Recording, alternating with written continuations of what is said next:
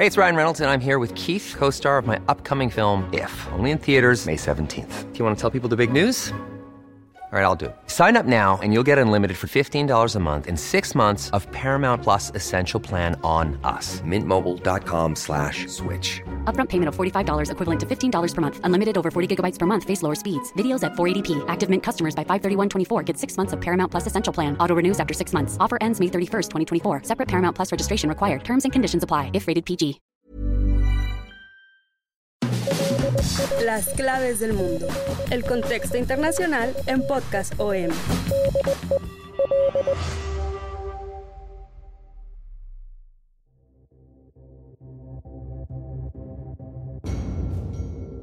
Amigas, amigos de las claves del mundo, estamos felices de regresar a esta emisión de este podcast de Organización Editorial Mexicana. Soy Víctor Hugo Rico, editor de la sección de Mundo del Sol de México y hoy les vamos a seguir platicando pues del tema que está dominando en todos los medios de comunicación, en todos lados, la guerra entre Israel y Gaza, entre Israel y la organización palestina radical Hamas. Sin embargo, entre las inquietudes que me he encontrado al tratar de explicar lo que está pasando actualmente, vemos que mucha gente pues no tiene el contexto necesario para saber por qué están en guerra Israel y Hamas. ¿Cuál es la historia de este conflicto? ¿Cuál es la historia del Estado de Israel? ¿Cuál es la historia del Estado palestino? No nos vamos a regresar obviamente a las épocas bíblicas, que sería, según algunos, pues de dónde proviene este conflicto, ni vamos a explicar aquí, nos vamos a meter en historia de la religión, pero vamos a regresar un poco en el tiempo para ver cómo este conflicto es una historia de dos extremismos, cómo dos de los protagonistas de esta historia, Benjamin Netanyahu, el premier israelí, y Hamas, la organización eh, radical palestina, la organización islamista, pues los dos terminan mordiéndose la cola y más allá de encontrarse en este momento en, en guerra, esto ya tiene una historia de años. Ya se habían encontrado antes y habían expresado sus ideas sobre el exterminio del otro. Así que, pues después de que Hamas lanzó este ataque sin precedentes contra Israel el pasado 7 de octubre, que ya cumple un mes esta guerra, con cientos de hombres armados que se infiltraron en comunidades cercanas en el territorio israelí, cercanas a la franja de Gaza, se habla de más de 1.400 israelíes muertos, mientras que a la fecha el ejército israelí ha matado a más de 11.000 palestinos, entre ellos casi 5.000 niños, lo que ha llevado a la Organización de Naciones Unidas a hablar de que Gaza se ha convertido en un cementerio de niños. Pero, ¿qué pasa? ¿Por qué está este conflicto? Israel, desde su creación, fue visto este Estado israelí como un refugio necesario para un pueblo perseguido, especialmente tras el Holocausto en la Segunda Guerra Mundial. Para los palestinos, la creación misma de Israel es vista todo lo contrario como un evento catastrófico que les despojó de sus tierras y sus derechos. Gran Bretaña eh, hace pues ya décadas, ya más de un siglo, tomó el control del área conocida como Palestina luego de la derrota del Imperio Otomano que gobernaba esa parte de Medio Oriente en la Primera Guerra Mundial, el Imperio Otomano que ahora conocemos como Turquía. Esta tierra palestina estaba habitada por una minoría judía y una mayoría árabe, así como por otros grupos étnicos más pequeños. La creación del Estado eh, de Israel es también un problema demográfico y tiene que ver también con cuestiones, eh, en este caso sí nos tendremos que meter con algo que le llaman el sionismo un término que fue acuñado por un movimiento nacionalista que perseguía la creación de un Estado judío y democrático en la tierra prometida del judaísmo, localizada en la Palestina histórica, con su capital en Jerusalén. Movidos por razones económicas, nacionales, religiosas y humanitarias, los judíos comenzaron a emigrar hacia esa tierra prometida aproximadamente en 1881 la primera oleada judía a gran escala tuvo lugar eh, ya después, en la década de 1930, en pleno mandato británico sobre estas tierras, ¿no? en, pleno, pues eh, era todavía imperialista de esta potencia occidental como consecuencia de la persecución de los nazis.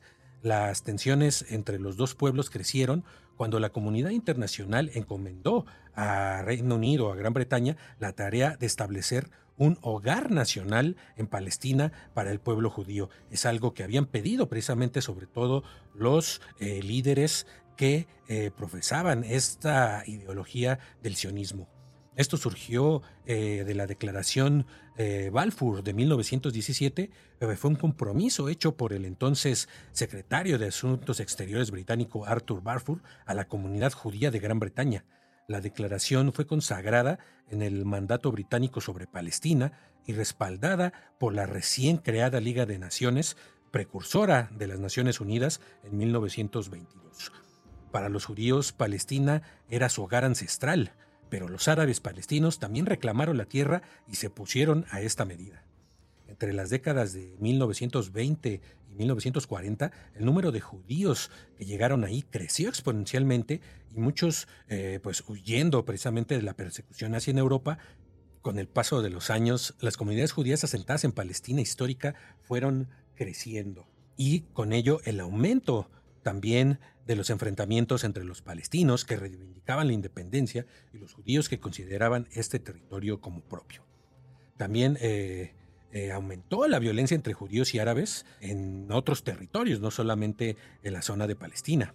En 1947 la ONU votó a favor de que Palestina se dividiera en estados judíos y árabes separados y que Jerusalén se convirtiera en una ciudad internacional. Este plan fue aceptado por los líderes judíos, pero rechazado rotundamente por parte de los países árabes y que nunca fue implementado. Ante este panorama, eh, pues eh, el Reino Unido acudió a las Naciones Unidas que emitió esta resolución 181 que pues eh, terminó dividiendo la región en dos estados, uno árabe y el otro judío. A este último se le asignó el 54% del territorio. A Jerusalén, ciudad clave para ambas culturas, sede de las principales religiones del libro, el judaísmo, el cristianismo y el islam, se le asignó un estatus de corpus separatum, así se decían en la época, bajo un régimen internacional. En 1948, Gran Bretaña se declaró incapaz de resolver este problema y las tensiones que se generaron a raíz de esta resolución. Así que se retiró y los líderes judíos declararon la creación del Estado de Israel estaba destinado, como decíamos en un principio, a ser refugio seguro para los judíos que huían de la persecución, así como una patria nacional para los judíos del mundo que quisieran acogerse a ella. Los combates entre milicias judías y árabes se intensificó durante meses y el día después de que Israel declaró su estado, cinco países árabes atacaron, le declararon la guerra. Cuando los combates terminaron, Luego de un alto al fuego al año siguiente, Israel ya controlaba la parte mayor de todo el territorio.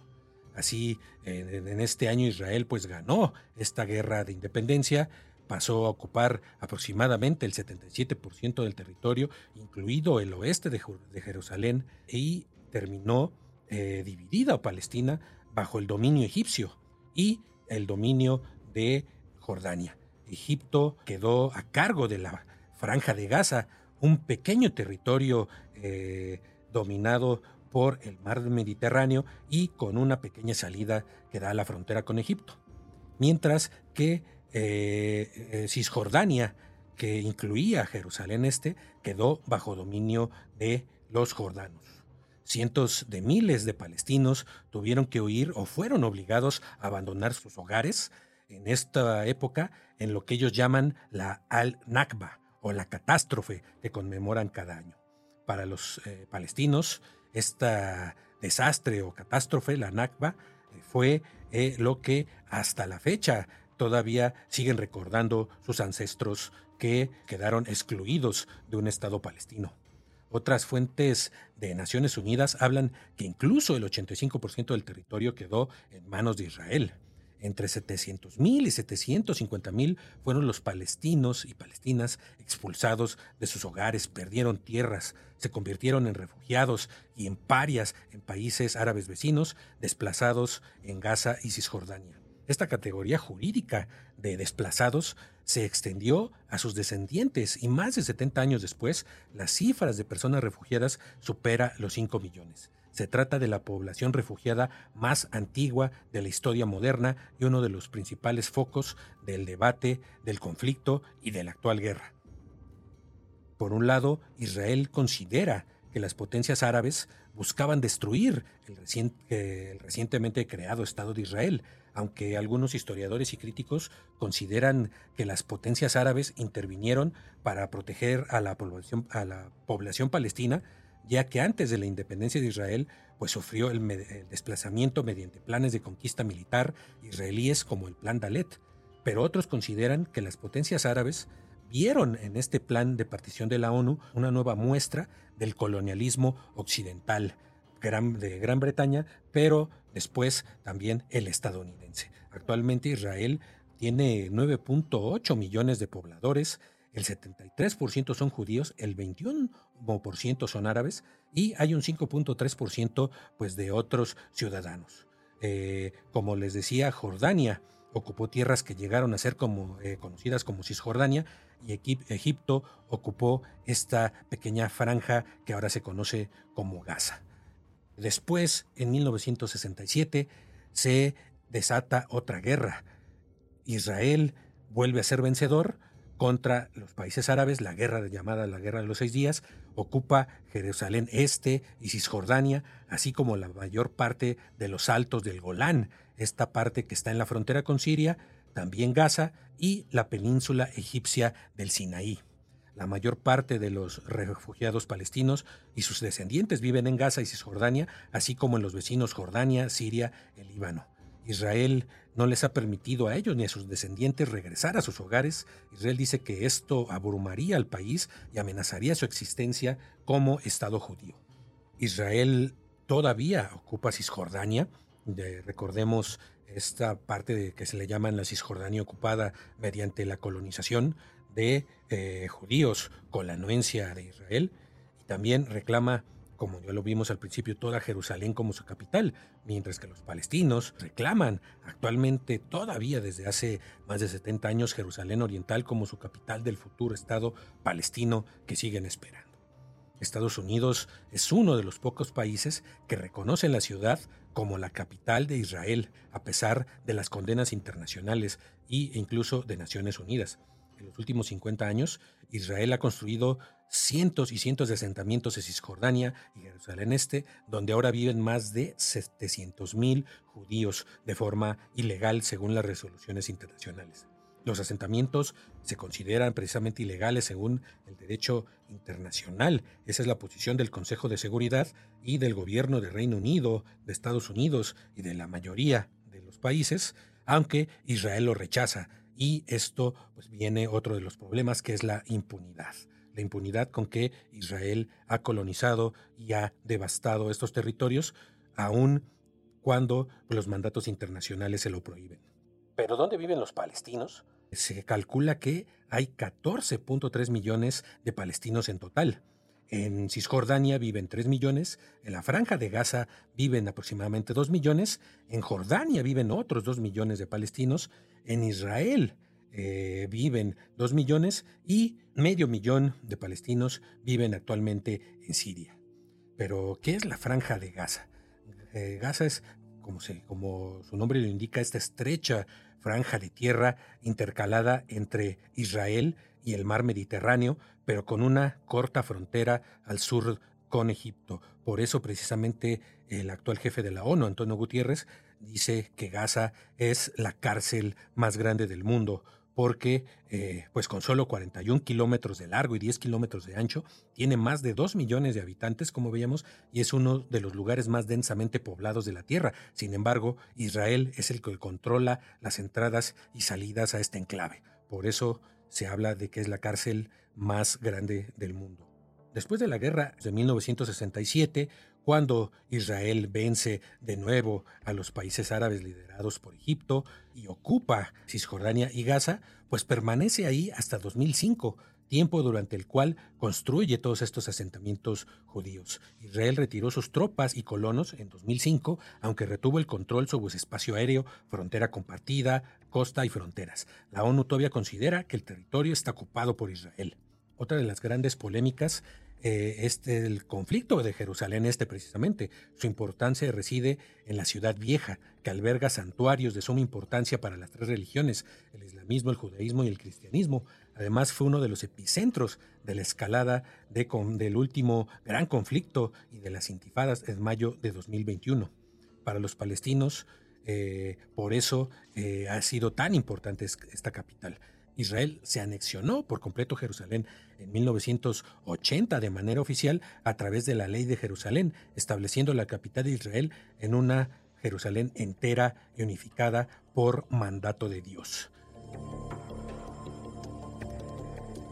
Así que actualmente cuáles son los principales problemas entre los israelíes y los palestinos. Hay una serie de cuestiones en las que las dos partes no se pueden poner de acuerdo. Estas incluyen qué debería, lo que, qué debería pasar con los refugiados palestinos. Si los asentamientos judíos en Cisjordania ocupada deben permanecer o ser eliminados, si las dos partes deberían compartir Jerusalén y quizás lo más complicado de todo es si se debería crear un Estado palestino junto al Estado israelí. Eh, para esto, pues se han hecho diferentes esfuerzos para resolver estos problemas. Entre las décadas de 1990 y 2010 se celebraron conversaciones de paz entre Israel y Palestina de forma intermitente, intercalados con estallidos fuertes de violencia. Una paz negociada parecía ser posible por ahí de 1993, una serie de conversaciones secretas en Noruega se convirtieron en el proceso de paz de Oslo, que simbolizaba para siempre una ceremonia en el jardín de la Casa Blanca en 1993 presidida por el presidente Bill Clinton. En un momento histórico los palestinos reconocieron al Estado de Israel e Israel reconoció a su enemigo histórico, la Organización para la Liberación de Palestina, de Yasser Arafat, como único representante del pueblo palestino. Así se creó una autoridad palestina autónoma. Sin embargo, pronto aparecieron grietas y el entonces joven líder de la oposición israelí, Benjamín Netanyahu, calificó los acuerdos de Oslo de amenaza mortal para Israel. Los israelíes aceleraron su proyecto de asentar judíos en los territorios palestinos ocupados. Y aquí surge el otro actual actor en el conflicto que estamos viviendo, el recientemente surgido grupo militante palestino Hamas envió en ese momento atacantes suicidas para matar gente en territorio israelí y buscar arruinar las posibilidades de llegar a un acuerdo. Hamas, eh, esta organización política y militar eh, palestina, se creó en 1987 con el objetivo declarado de la liberación de Palestina y con la utilización de estrategias tanto políticas como militares, incluyendo ataques contra civiles y fuerzas militares israelíes. Su objetivo era también destruir al Estado israelí. Hamas, cuyo nombre es acrónimo en árabe para Movimiento de Resistencia Islámica, desde ese momento estuvo en conflicto con Israel, eh, con el objetivo precisamente de, destruir eh, la el Estado israelí la creación de este Estado islámico independiente en el territorio histórico de Palestina y así es como vemos que por un lado el extremismo de Hamas y por el otro el extremismo de los judíos ultraortodoxos, los judíos de ideología sionista de ultraderecha como Benjamín Netanyahu, y hacían su aparición para destruir cualquier indicio de paz que se pudiera dar. La paz que parecía posible a principios de los años 90, cuando se firmaron estos acuerdos de Oslo, se destruyó de una forma violenta. Culminaron con el asesinato del primer ministro israelí Isaac Rabin, que había firmado estos acuerdos con el líder palestino Yasser Arafat. Eh, murió a manos de un extremista judío el 4 de noviembre de 1995. Y esto pues fue, digamos, el fin del mayor intento de conseguir un Estado para los judíos y otro para los palestinos. Así que en la década del 2000 se han hecho intentos para reactivar el proceso de paz. Incluso en 2003, cuando las potencias mundiales eh, idearon una hoja de ruta con el objetivo final de una solución de dos estados, que es lo que se propugna actualmente, esto nunca se implementó. Los esfuerzos de paz finalmente se estancaron del 2014 cuando fracasaron las conversaciones entre israelíes y palestinos en Washington y se, desató la última intifada que dejó también cientos de muertos del lado palestino y del lado israelí. El plan de paz más reciente que fue preparado por Estados Unidos cuando Donald Trump era presidente fue llamado el Acuerdo del Siglo por el primer ministro Netanyahu, pero los palestinos lo descartaron por considerarlo unilateral y pues nunca despegó. Así es como actualmente llegamos al 2023 con eh, un Israel que empieza a, a salir del ostracismo, que a raíz de las gestiones de Trump y luego del actual presidente estadounidense Joe Biden empieza a acercarse a los países árabes en busca de normalizar relaciones. Ya lo había conseguido con Egipto, con Jordania, incluso con eh, los países del Golfo Pérsico. Había un eh, principio de acuerdo importante con Arabia Saudita y esto se cree que también fue el detonante político de lo que hizo Hamas el pasado 7 de octubre. Esas son, digamos, las claves que podríamos darles de cómo ha llegado este conflicto al momento en que estamos actualmente. Aquí les hemos resumido la parte política, aunque digamos que eh, la parte sangrienta es algo pues que ya le hemos platicado en otras emisiones de las claves del mundo, la violencia desatada en Cisjordania desde hace años y que este año se ha recrudecido y pues lo que está viviendo actualmente Gaza, que prácticamente, como lo han dicho muchas instancias internacionales, está viviendo, podría decir que un genocidio y un apartheid por parte de Israel, que algunos analistas dicen que su idea ya es desaparecer simplemente Gaza o apropiarse, aunque el gobierno israelí actualmente descarta la idea de establecer una autoridad duradera o una ocupación nuevamente en Gaza como lo hizo en el pasado. Esperamos que estas claves relámpago que les eh, acabamos de dar sobre la historia del conflicto en Medio Oriente sirvan un poco para esclarecer el panorama sobre pues lo que hacen uno y el otro bando y cómo pues precisamente mi idea principal es también ver cómo estos extremismos de un lado y de otro, pues no tienen poco, tienen años y los actuales protagonistas son los extremistas que han buscado siempre descarrilar la paz. Así nos despedimos de las claves del mundo, no sin antes agradecer la producción de Natalia Castañeda y como siempre los invitamos a seguirnos por todas las plataformas conocidas por Spotify, por Amazon Music, Google Podcast, Apple Podcast, Deezer, Acast. Por cualquiera de ellas eh, está, eh, puede escuchar Las Claves del Mundo y todos los podcasts de Organización Editorial Mexicana. Así que los esperamos hasta la siguiente semana. Hasta entonces.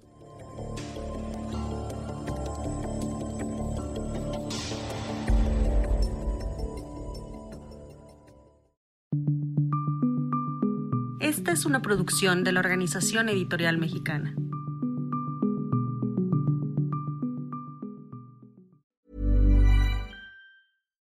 If you're looking for plump lips that last, you need to know about Juvederm lip fillers. With Juvederm Volbella XC and Juvederm Ultra XC, your lip look, whether it's subtle or bold, can last up to one full year with optimal treatment and no additional maintenance. Find a licensed specialist and see if it's right for you at Juvederm.com today. That's J U V E D E R M.com. Add fullness to lips in adults over 21 with Juvederm Volbella XC or Juvederm Ultra XC. Do not use if you have severe allergies or a history of severe allergic reactions, or if you're you're allergic to lidocaine or the proteins used in Juvederm. Tell your doctor if you have a history of scarring or taking medicines that decrease the body's immune response or that can prolong bleeding. Common side effects include injection site redness, swelling, pain, tenderness, firmness, lumps, bumps, bruising, discoloration, or itching. As with all fillers, there's a rare risk of unintentional injection into a blood vessel, which can cause vision abnormalities abnormalities, blindness, stroke, temporary scabs, or scarring. For full important safety information, visit juvederm.com.